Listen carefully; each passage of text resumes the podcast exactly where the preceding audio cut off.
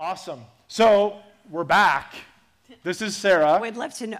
oh, I, I might not be able to talk today. getting all choked up about I about might it. not be able to talk today. yeah, I don't know how you did that. How we got two weeks in a row. of- Yeah. Yeah. Anyway, we're back. Yeah, it's good. So what happened last week is we were talking about um, the whole passage. We've been, going through Ephesians, and um, this will this will be kind of like the second to last. Next week we'll finish off Ephesians, but we were talking last week about wives submitting and husbands loving. And we really, I, I really think like we'll just spend the, the rest of today talking about wives submitting. No, we're good. And I think we, I we, we like wrapped that one up real good. No, we're good. Yeah, yeah we we're button good. that one up. Yeah, we did. Awesome. Brought that And- around. Yeah. So we mm-hmm. so the here's the premise of this like mini series that we've been going through in Ephesians is that Ephesians it has is six chapters. You could probably read it in under an hour, um, but really the first three chapters are Paul talking about the history of the world and God's plan and how his plan kind of culminated with Jesus Christ and how everything that was mysterious before was now be- being revealed in Christ. The second half, chapters 4, 5, and 6, Paul kind of turns the corner and starts talking about very specific things like this is how you were, but this is now how you are. And then he gets into chapter 5 about husbands and wives, and, and then chapter 6 about children and parents and slaves and masters and all this stuff. And so I think what's interesting is that really the first half of the book of Ephesians is kind of explaining kind of like the, the why behind all these other things. And if you only take the second half, which we'll look at um, a portion of chapter 6 now, you look at this and you'd almost say like, wow, it's just a bunch of do's and don'ts. Like, this is typical, like what I think of as stereotypical church. Like, all you have is a bunch of rules. But when you go back, which we will, to chapter 2, you'll understand kind of what the, the underpinning of everything is. So, if you have a Bible, you're going to want to turn to Ephesians chapter 6, and we're going to be there, and then we're going to be in chapter 2. And, and uh, I would love to be able to have Sarah pray before um, we read this uh, passage. So go ahead. Awesome. Father, we do thank you that we could be here. Um, so much has probably happened in this last week, and we're all just fatigued, uh, maybe emotionally, mentally, spiritually. And we just want to take a moment to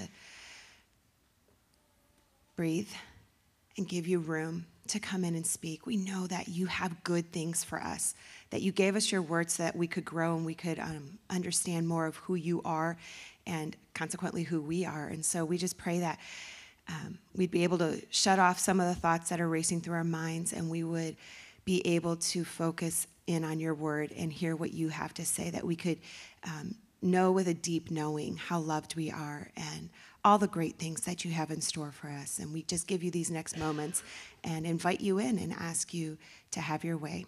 In Jesus' name we pray. Amen. Amen. So we're going to read um, chapter 6, uh, verses 1 through 4. And it goes like this, and all the kids in the room, good thing they're, they're out, but uh, other bigger kids are going to love this. So, children, obey your parents in the Lord, for this is right. Honor your father and mother, which is the first commandment eh, with a promise, so that it may go well with you and that you may enjoy long life on the earth. And then it turns to fathers. Fathers, do not exacerbate your children. Instead, bring them up in the training and instruction of the Lord. So this one is uh, one we didn't get to last week, but it's part, it's part of those family dynamics. And I'm sure that going through Thanksgiving and all that fun stuff, parents, I'm sure that your kids obeyed perfectly through that whole process, and it was amazing. We don't need to spend a lot of time there. Yeah, Maybe- honoring comes so easy. Yeah, it's yeah, just so even good. for adults. yeah, like even Right. yesterday we were cracking up about the pizzas, right? Right, pizzas, right. uh, You, you can't turn the oven on for me? yeah. Really? Okay. Turn the oven on. Yeah, there you go. All right. So, yeah, I mean, there's just, yeah, that, that stuff, that stuff exists. So I think we, we think about this, and if we take this in an unhealthy way, what it can look like is basically parents, you're the boss, the, your kids do whatever you say, and if they don't, they're in trouble because they're disobeying the Lord, and it's, this is a big deal, this is a commandment, um, and that it's basically, it's that power over. Like, basically, you do what I say, and that's how it goes. How many of you have parented long enough, if you're a parent, you're, you know that that doesn't really go that well? There's a, there's a type of parent that does that. It's like an authoritative, like, this is top down, this is what it's all about, this is me telling you exactly what to do. And if you don't do it, then there's consequences that you're not going to like. And I think that really this is really said within an environment and in a context of a lot of other stuff that has been said by Paul in Ephesians about living with grace and forgiveness and love. And so we don't necessarily see that written here, so we have to understand like what the heart Well, is. right. We that. want to take things out of context. I mean, you know, you you had this one spoke over you often, um, and so it can be something that we just kind of take out and we say, all right, so this is what we're going to do. And um, I think if we were to look back at the Old Testament and we were to understand the laws of the Old Testament and when God gave them, when what the intention was with all of that. If you read those laws through the lens of this hammer down um, approach, that's exactly how you're going to read that scripture there. And I think the unfortunate thing with that is that's not who God is. God is, uh, is a God of, of love. And when we understand the heart behind the law, then we understand why obedience is important. And so when you see one of the first laws that came to mind was um, he gave them very specific depths for holes to dig in the Old Testament in Leviticus. Anyone ever read After about that? After you went to the bathroom, then you would dig After you hole. went to the bathroom, there were very specific measurements given. Because God is like, I want you to get a tape measure out and tell me how deep was that hole? Or was it because He wanted them healthy and well and knew if you do this, you won't get sick? So you see the difference between the two views? So if we can go back and we can see all the different laws that were given and we look at it through the lens of love, you start to see the motivation and the heart behind why God does what he does. So if we as parents are trying to get our children to hop to, do what I say because I said to do it, we miss the heart behind why I need you to obey. So there are some silly things like I told you to put the Play Doh away. I'm not asking a second time. We're not going to count to three. I don't count to three. I, I told you once, and I expect obedience. Not because I needed the Play Doh put away, because I need you to do what I say, but because I need to know that when a car is coming down that street and you're too close to the road and I call your name, you come immediately because I care about your life. And so, my motivation for some of these other silly things along the way for obedience is not because I'm going to rule and reign over you, but because I care that you live. I care that you have all that you need. And sometimes, as a child, you don't know what's coming down the pike. But as a parent, you're seeing the train coming. And so we've had a lot of these conversations with our kids. Things that I'm looking and I'm going, that's not going to be good. Can you trust me? And I think that when we look at this obedience in Ephesians and the honoring, it's trust. And we're trying to teach our kids to trust the heart of the Father. And so, what they have to look at is an earthly example here. So, when mom and dad ask you to do something, can you trust that that's for your good? And maybe, maybe not even for your good, maybe for the good of the family, maybe for the good of someone else. And we're going to choose to not put ourselves first, and we're going to choose to think of someone else and recognize that this obedience, this honor is because it's ultimately for your best. And I think it kind of relates back to even some of us who aren't parents, where God is trying to develop a relationship with you so that you can hear His voice. And that when His voice speaks to you, that you're able to discern it and able to move in that direction because there's trust there, because He's built a relationship there. So really, in a way, I mean, we're children of God, and these are these are these are words that are for us as well. When you get to the fathers, don't you know like frustrate your children. Um, We don't talk about that one very often. yeah, you don't you talk know, about that one very much. And, and to be honest, yeah, Yes. to be honest with you, the idea behind that has been, like Sarah mentioned, has been definitely kind of like thrown at me in um, some conversation and even some arguments that I've been in with my with my dad, where it would be like, you know what, um, you know, you're you're uh, you're my kid. You need the Bible says. Love that, right? The Bible says you need to obey what I say. You need to honor me.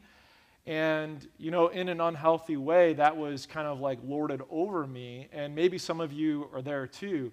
But the way that that scripture is taken out of like in an unhealthy way, that is really a frustrating of the child, where now you've actually caused a rift between you and your kids, and, and it's not okay. And I think that it doesn't reflect what really the father heart of God is all about. And I, and I would say, too, that um,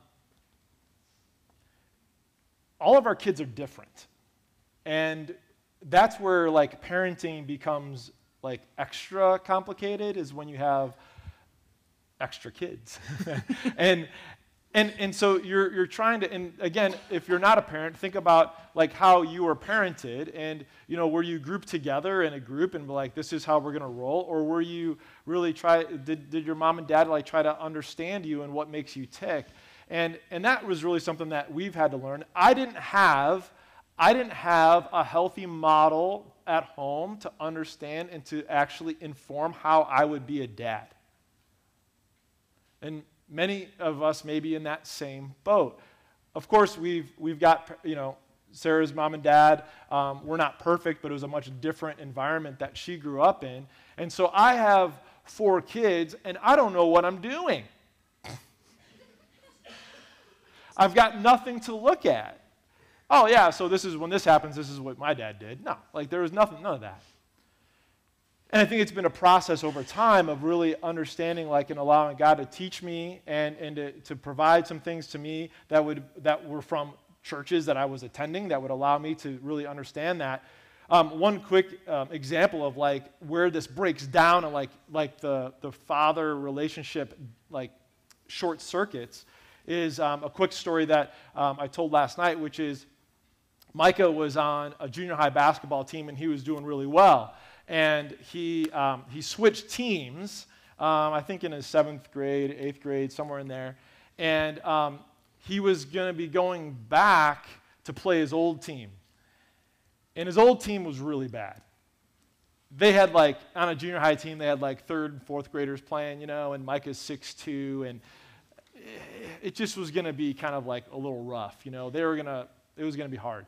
Micah was, oh, Micah, he didn't want to go back and mop the floor with his old team. Like, he, he felt bad about that. And he was talking to me about, Dad, I really don't want to play in that game. Can you talk to coach? Can you talk to coach? I really don't want to play in this game. I don't want to, like, face my old teammates, my old coach, and, like, just, it's just not going to be okay. I don't want to do it. I just want to sit on the bench. Would you talk to coach? Would you talk to coach? Yeah, yeah, yeah. No big deal. Yeah, yeah, yeah. No big deal. It's going to be fine. Don't worry about it. And then I get a call. This is probably a few weeks long. I get a call from the coach, and the coach talks to me and says, I've noticed that Micah seems to be carrying kind of a burden.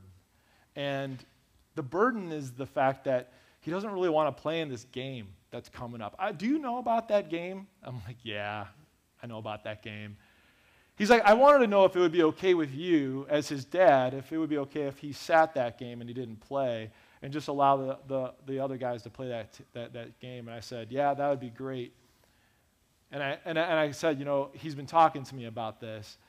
And I hung up the phone and I felt like, wow, like, uh, as his dad, he's communicating directly to me, doing everything he needs to do to say, like, this is something that I'm not okay with. Would you talk to my coach? But it's the coach that ends up having to talk to me and to kind of course correct where that was going.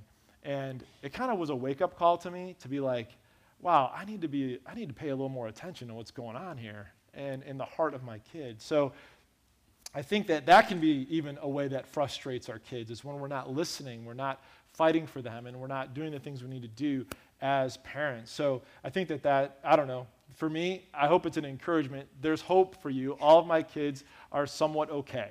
Like, we've, we've tri- we have screwed them up on so oh, many sure. fronts. Like we have missed. That's why I say somewhat. Yeah. So many fronts, and I think that's the grace of God. You know, to recognize that, w- even though I did grow up in a home where that was a healthy environment, and I did see um, the love of my parents, and it was easy to obey in a lot of ways. I, I wanted to because I saw good from that. And so, you know, that, those things were always there, and yet it, it's still every generation's choice to follow through with that. So um, I'm not guaranteed that because my parents made good choices for me doesn't mean that I'm going to do that as well. Those are individual choices. And so we can start today to say, no, I'm going to, to listen to the Holy Spirit because there are nudges and there's some great books. There's some awesome things out there about um, how we can grace parent our kids and how we can um, be Jesus to them and give them a picture of who he is and still be human and have mistakes. And I think where this leads to is when we have almost like a I'm better than my kids, or I'm I have a pride, I have a, a, a way, I, I'm the one that should be really exercising my power over them. Let's go to chapter 2 of Ephesians and understand what, what Jesus did and why. Why would Paul talk about husbands, wives, kids, and parents? Why would he talk about those things? And so here's, here's um, what it says in Ephesians. The whole passage is 21 through 33, but we're just going to pick up in verse 14 and go through 18. This is kind of like the, the, un, like the backdrop of what this passage about kids and fathers is really has behind it. For he himself, that's Jesus, is our peace. He's our peace, who has made the two groups one. Now let's stop there. What, who are the two groups? The two groups are the Jews and the Gentiles. And so these two groupings of people have been at odds for thousands of years. The Jews are God's chosen people. They have everything. They have the law, they have a covenant, they have all of that. The Gentiles are trash. These people are without God. They don't have, they don't follow the law. They, they have zero hope, none whatsoever. There is a division between the two. Now, once in a while, maybe a Gentile would come over and, and convert to, to Judaism, but by and large, the Jews would 100% say the Gentiles are lost and are going to be destroyed. And so, what he is saying here is that the two groups have become one. And he's destroyed the barrier, the dividing wall of hostility. Well, what was the dividing wall of hostility? Well, the hostility was just this hatred between these two groups, but the cause of that was the law. It was this idea that, man, we're following the rules. You're not, so we're better than you. And so he did that by setting aside in his flesh the law with its commands and its regulations. His purpose was to create in himself, in Jesus, one new humanity out of the two, thus making peace. And in one body to reconcile both of them to God through the cross, by which he put to death their hostility.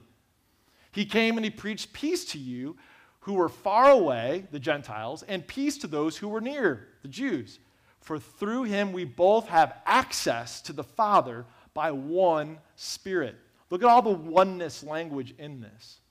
So here's what Jesus does He takes a thousands of year old division between two cultural groups, religious groups, and he brings them together as one through the cross.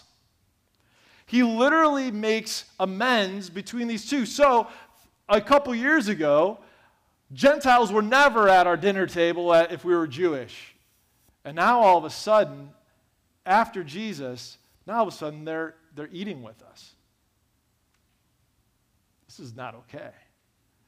And so Paul writes this to help us see that there were divisions. There were two different groups. One thought they were better than the other, and now Jesus brings them together. Here is what you got to ask yourself like, why is that? Why is that a thing? He destroys the barrier, he provides the purpose, and he reveals that there's this peace, and oneness is emphasized. So you look at this, you see that the two have been united in verse 14. You see that one new humanity has been made out of two in verse 15. Both are reconciled in one body, and both have access by one spirit. Oneness is all about and in this passage. But I think here's the big idea, and we've said it last week, we'll say it this week. When it's God and when God is involved in community and in church and in families, one plus one is always one. So in this passage, we see that Jew plus Gentile equals one. Further on in chapter 5, we see that husband plus wife equals one. The two will become one. And then in chapter 6, we see children plus parents equals one. When it comes to God and it comes to our relationships, when we think that there are other people that they may disagree with us, we may think we're better than them, God is like, that is not me. That hostility has been removed. If he, how many of you would think that if God can remove the hostility between an ancient division of people, the Jews and the Gentiles, that he could remove the hostility between you and Uncle Bob? Or you and your mom? Or you and your dad? Or you and your kids. And when we live in the hostility and accept it, what does that mean? If your house is just a nightmare and you don't want to go home ever because of your spouse or because of your kids or because of you, I don't know, and there's hostility there, then is that, is that a Jesus environment? Jesus removes the dividing wall of hostility and allows for us to somehow interact together as one. But how many of us experience that on a daily basis? We don't. We don't. I think the key is that verse 19. Um, verse 18, I'm sorry. For through him we both have access to the Father by one Spirit. Access. Access really means that what Christ did for us is that we're able to go directly to the Father and to speak to Him, to pray, to talk to Him, to vent some days. And access is interesting because we're super excited about that, right? Is anybody excited about the fact that you don't need to go through anybody else to get to the Father, but you're able to access Him directly? But here's what I'll say. If Sarah and I, if I give Sarah full access to my heart, but she doesn't give me access to hers, How's that going to go? Or if she gives full access to her heart, how she's feeling, what she needs, what her dreams are, what she hopes, her hopes are for our family, for our kids, she shares all that with me, but I don't share that with her, and I don't give her access. Does that, is that going to work? I think that the key is when we're able to allow God access to our heart. Um, and, and this is the hard part, right? When we have grown up, I haven't, as I stated before, there, there wasn't an environment of access. There wasn't an environment of, of health where we were able to have, you know, this, this great environment where we were talking and we were connecting and all that.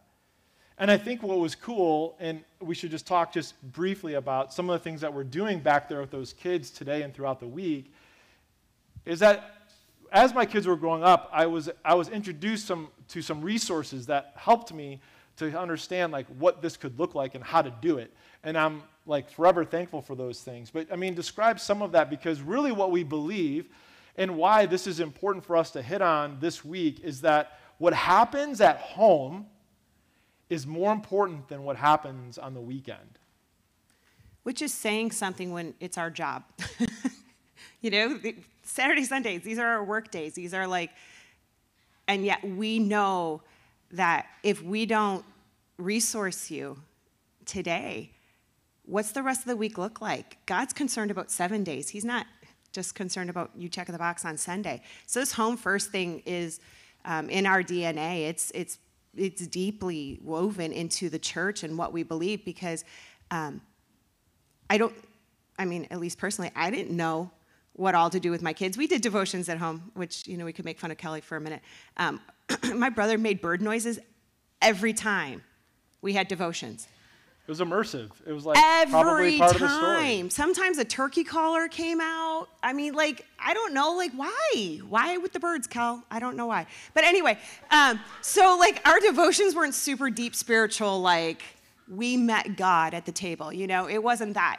Um, but it did create an atmosphere where we loved the word. I mean, okay, we always went to Psalms for some reason, maybe because they were short. I don't know. But um, why they let us pick, I don't know. So there's so many questions I have now as an adult. Okay, but um, when we when we had our, our kids at home, we were like, all right, so what does this look like for us to live out our faith and um, seven style and all that kind of came out of some hard, dark places of us trying to realize how, how, how do we adult? What does this look like to own my own faith? That this isn't the faith of my parents, this is my faith. And um, how do we grow in that? And so, um, as a church, we made some decisions that not everyone agrees with, and um, I'm okay with that. We um, choose to keep the kids in service with us part of the time because this is their church as well. Uh, we don't care about um, what age you are, we don't care about what stage of life you're in. Um, this is everyone's church, and so we need them to know that from the beginning. And so we do send them back um, to a class partway through to get age appropriate teaching. And um, that is not set up with a lot of hoopla and fanfare because, quite frankly, the kids have thoughts, they have ideas, they have um, an ability to talk to Jesus, and we want access to that information. And so the way that we teach is very relational. Um, I want to know what happened to you this week. I want to know what your baseball game was like. I want to know what you did with your neighbor friend. Because that sets up this, this place of we're in a relationship. All of us have thoughts, ideas, things that are going on in our life, and all of them are important. And so our atmosphere, a little more chill, a little more quiet. And every week they get sent home with uh, paper. If the parents do it at home, I don't know. That's not on me, not my kid. But here's the thing sometimes we just need a resource. Sometimes you don't. Sometimes you have that stuff other places. Some of you, talking is an easy thing. I can talk about life, it's just, it comes super easy. Some, for some people, it's overwhelming to know where did this start? Where do I open up my Bible? Do we just read Psalms? Do we find ones with birds in it? Do we just make noises at our devotions? Um, and so, what we're trying to do is just give you tools to say, try it. If it works, great. If it doesn't, find something else. Try something. Try something.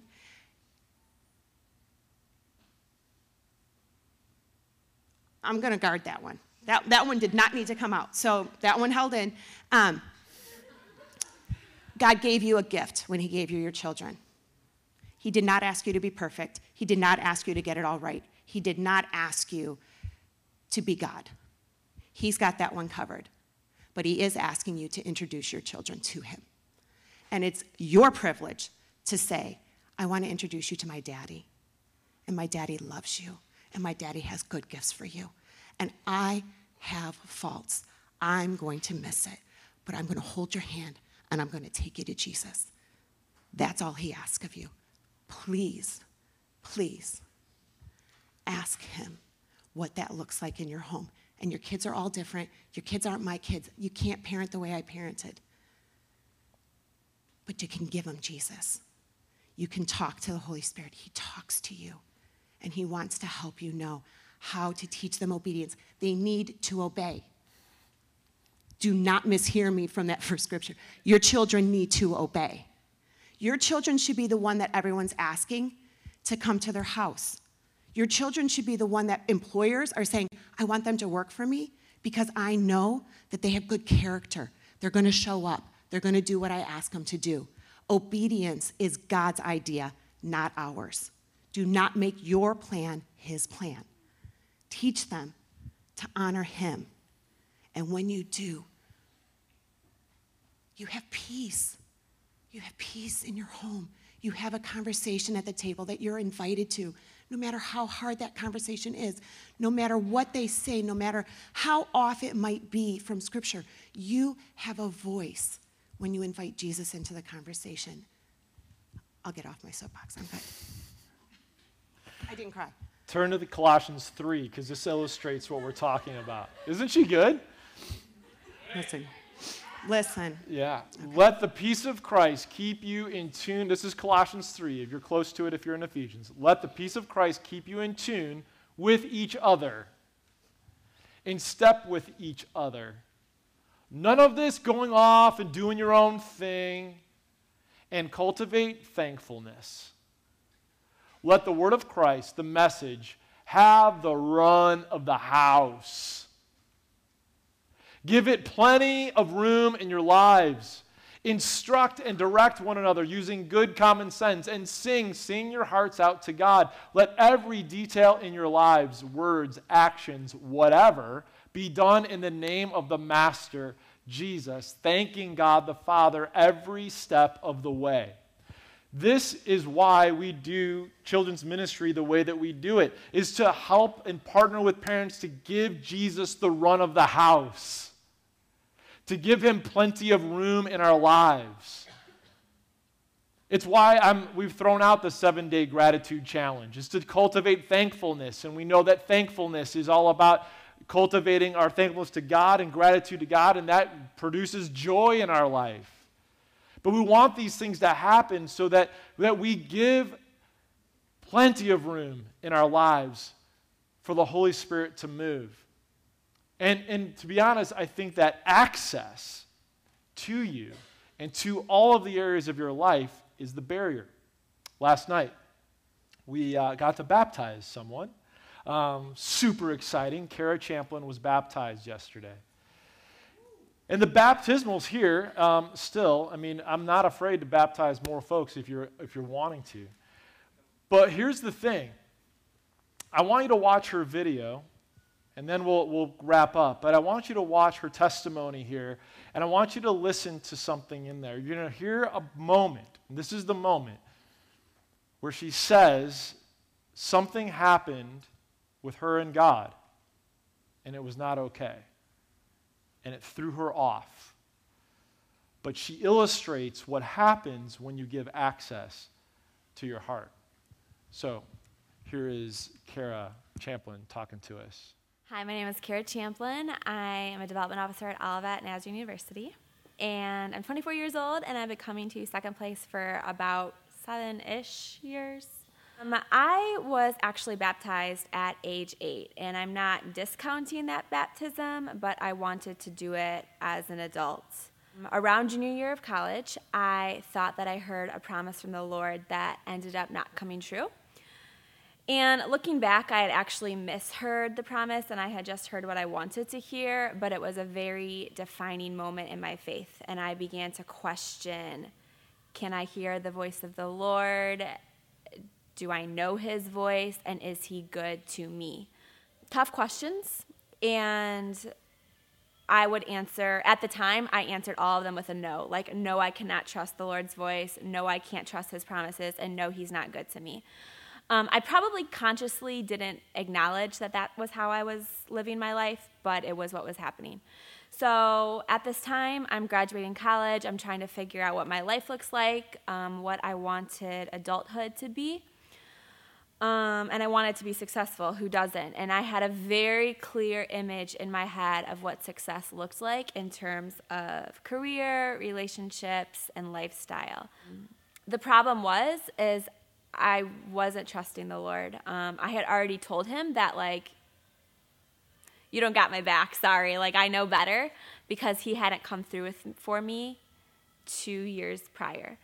Um, so I was making all these plans without him.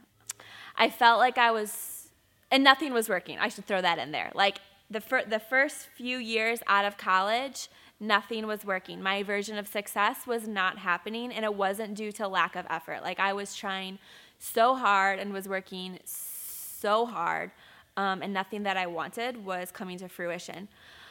Um, looking back, it was spiritual. The Lord was like, No, you're not going to go forward until you and I have a conversation. We do this in partnership. Um, but it wasn't something that I was acknowledging. So after a series of events, I found myself at the beginning of this summer looking for a new job. And it was a very mentally and emotionally difficult season for me. Um, I was having multiple interviews with multiple different organizations, and I would get to the final round, and it would come down to me and the other candidate, and they would choose the other candidate. Um, and after many instances of this occurring, I realized that this was not a this was a spiritual battle. This wasn't an issue of a lack of qualifications on my part. Basically, the Lord was like, until until you and I have a conversation, we're not going to move forward. Um, at the same time, I had an image that I believe was from the Lord of him and I in this room together. And I was very small. Um, and I was facing the corner with my back to the room. And I had my arms around all my dreams and my goals and my future. Um, and the Lord was behind me, and he, he was postured towards me. And it wasn't that I that I wasn't acknowledging that he was in the space with me is it's that I wouldn't turn around and see him because in doing so I would have had to surrender everything that I wanted um, and loosen my ironclad grip on my dreams. Um, and as soon as I got that picture, I was like, okay, Kara, like it's there's like a defining moment here. So I decided we're I surrendered. Basically, that's what happened. Is I was like, I don't know if what I want is ever going to happen. Um, I don't know if my dreams are going to happen. I don't know if my goals, but I'm going to choose to do life with my first and foremost purpose being to glorify the Lord, um, whatever that looks like. And that was like a really, it's a really big prayer um, to say, like, I don't know what's coming next, um, and I'm going to choose to put you first. And it was scary. It still is scary. um, about six weeks after that, that, that moment, it happened around 4th of July this past summer. I got the job that I currently have at Olivet, and it is not a job that I ever would have seen myself working, um, even a year ago, even six months ago. Um, but it is the perfect job for me in this season of my life. And I'm not saying that, like, the moment you surrender to the Lord, He gives you everything you want. That's so not what I'm saying. But I would not have received my current job had I not postured myself in surrender towards Him. And He knew what I needed in a job before, much more than I did. Um, yeah, so my baptism today is a proclamation that I'm choosing to put the Lord first, and I'm choosing a lifestyle of surrender versus one of control. Thank you.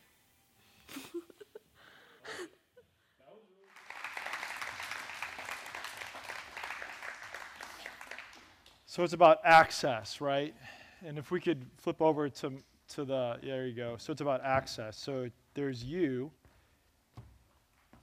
and there's God. And what Ephesians 5:18 or 2:18 says is that you now we all have direct access to God. And that's awesome. But the question I want you to wrestle with, because I think it, it, it unlocks a lot of stuff in our families. It unlocks the stuff between spouses, between kids and parents, between friends, coworkers, is that we have, for whatever reason, we've put up some sort of a barrier. And that barrier could be like how she described it. She described it as, you know, she thought she heard God, she didn't, she misheard, whatever. And so instead of having access to us, God wants that access to us, but he doesn't he doesn't overthrow our will. And so that barrier is a thing. You know, for, for her, you know, over here on the left, there is this issue from two years ago that was creating this barrier. And for you, maybe that's maybe there's something that um, well, let's just say this. For all of us, there is something that causes this barrier to, to be put up. And I think the interesting thing about this is that as you allow yourself to put your guard down and let that barrier go away, what you will find is that God isn't over there, but what he is is he's literally he's literally literally with you. And he's with you and and even so that barrier could still be a thing. That barrier could still be up, but instead of God being far away, God is very very close to you. Maybe it's like what Kara said is like he's literally in the room with you. You just haven't turned around to look at him and say, God, I want to do this your way. I want to surrender myself. I want to give you access to you and to me. So, you know, when we are in relationships, you know, whether that we're dating or whether we're um, in a family environment, spouse, kids, and all that stuff, and we're at Thanksgiving, right? We have this thing that we've been talking about, and it's, it's really, it's all about this idea of oneness and unity. And this is our goal. Like, this is what we're going after. And so maybe this is you over here, and this is me over here. This is that, this is another person, right? And this is another person. And and if you take that diagram and that little weird drawing I just did, and you think about the fact that if I'm going, and this is kind of reflects back to a couple weeks ago, if I'm putting up a barrier here, and you are too, and so is the Nuthas, it's really hard to get to unity. Put your family members in that. Put your friend group in that. Because we're all guarded and we're all got this barrier. But if for some reason I choose to remove my barrier and I make my way into the center and I say, I'm going to go for it. I'm going to go into the center and I'm going to hang out there this can be one of the hardest places to be when you're really trying to live out of who God says you are, when you're surrounded by people that have their guard up. Was just talking to somebody uh, last night who had to go and have a conversation with her mom that was not going to be a great one. And so there was an environment where she was going in like this, where she was operating and wanting oneness so bad and wanting there to be a good environment that was healthy, but all these barriers were up. But what we talked about is that if this is you, it is so important, and this is why God has put you there to show love, to give grace to forgive. She had to forgive her mom of some really hard things as she went in. But here's what I'm going to say as you love and give grace and forgive, what happens is these people start to see that and they don't understand it. And so, what can happen, and it, it does, is these barriers might start to come down. And there may be a chance, and there always is a chance, that they would then operate and go right into that place and join you in that unity. Here's what I'm going to say you might be here for a year or five years or 10 years before that movement happens. Why is that? because you can't make anybody else move. You can't make anybody else take that barrier down. I can't convince you enough. I don't have the words enough to tell you that God is not over there. He's here. He's here. He's with you and He's speaking to you. You can hear Him. It's just a matter of saying, I'm going to surrender it. People come into your life, God starts beginning to open up doors because you're able to see those things. Some of you are like, man, I don't even know how to pray and I don't know why I should pray. I'm going to tell you, one of the things that's so awesome is that when God starts to move in your family and these barriers just start to be chipped away at, if you're not praying for these people, it's going to be, you, you may not even notice it happening. But when you're praying for them and you're sensitized to what God is doing, and all of a sudden somebody says something to you that says, hey, you know what? I've been thinking about what you've been saying. Whoa. we start to see God's activity. And I think, you know, this is why um, this is why doing this is really hard. Is because are we in it for a year? Are we in it for five or ten? Are we down? Are we going to go for it? That are we going to are we going to hang in there that long to see healing? And it all starts with us being willing to go back and say, all right, I can't unscramble scrambled eggs for anybody else, but I can for myself. Me and Jesus are going to go back. And I'm going to see all the dif- dysfunction in my family, and I'm going to see all of that, and I'm going to say, you know what, that, that was stuff that was done to me by my dad, by my mom, by my parents, by my siblings, by people that put voices in my head, and it, it caused me to believe things about myself that weren't true. All that stuff happened to me. But I'm going to tell you, God will show you in that mess and clearly show you that He was there and that He wants to heal that and bring you forward to today. So the adult new you can truly live in a healed way. To be a catalyst for your family, to say, you know what, I'm going for it. Y'all can, you know, make fun of me, do not do it, like blow it off, whatever, but I'm going for it. So as we sing, my hope is that we would do the work this of this, and that um, we would even take our guard down over the next few songs. Sarah and I will be on this side of the room. If you want to pray through anything, if you want to pray about anything, if you want to, if you want to surrender, we'll be over there and we'll be ready to pray. So why don't we stand? Heavenly Father, we thank you, God, for today. We thank you for what you're showing us in your word. Lord, that these rules and regulations and like obedience and submission and love and all that stuff, Lord, it really comes down to the fact that you remove the hostility.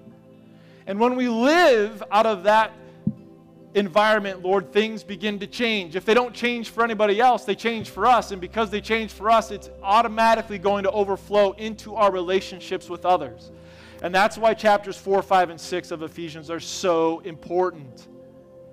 It's for us to understand the impact that Jesus had on the world, and not just the world generally, but our worlds specifically. And so, God, we love you. We pray, God, that our hearts would be open and that you would continue to work in our hearts as we sing these songs to you, they're about you, and they are for you. So, this week, it's all about breaking those patterns in our life. I, I think that that's a, a big part of like allowing God access to our heart. You know, when we when we worship, there's a lot of times when you can feel the barriers go down in the room, and then when worship ends, the barriers go back up. It's because the presence of God is here. And I want to encourage you to do the work this week to, to really go after this, this passage in Ephesians to, to take the gratitude challenge if you haven't done that, to develop that practice of gratitude, to make a list of where you want to give God access and then bring that list to Him every day. Like, that, what happens during the week is more important than what happens on the weekend. So whatever you're, what, if you don't like this list, make your own up. But I'm going to tell you right now. But if you don't, if you check out with God until next Sunday, I'm going to tell you you're going to have to pick up from where you're at, maybe a little further behind than now. Then, man, to make that a lifestyle every day.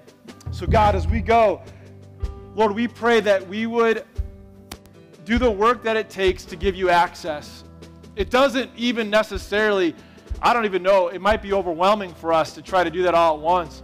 But Lord, you are faithful. You are so faithful to walk with us, to be with us, and to be patient with us. And so, Lord, as we feel that nudge, that we just respond. That's all you ask. Like when you nudge us, that we would respond and that, Lord, you work through the, the thing that is in front of us and that we would be able to work through that to be able to get to what you have for us, Lord. And I believe that that is oneness and that is unity, both here as a church, but probably even more importantly as families.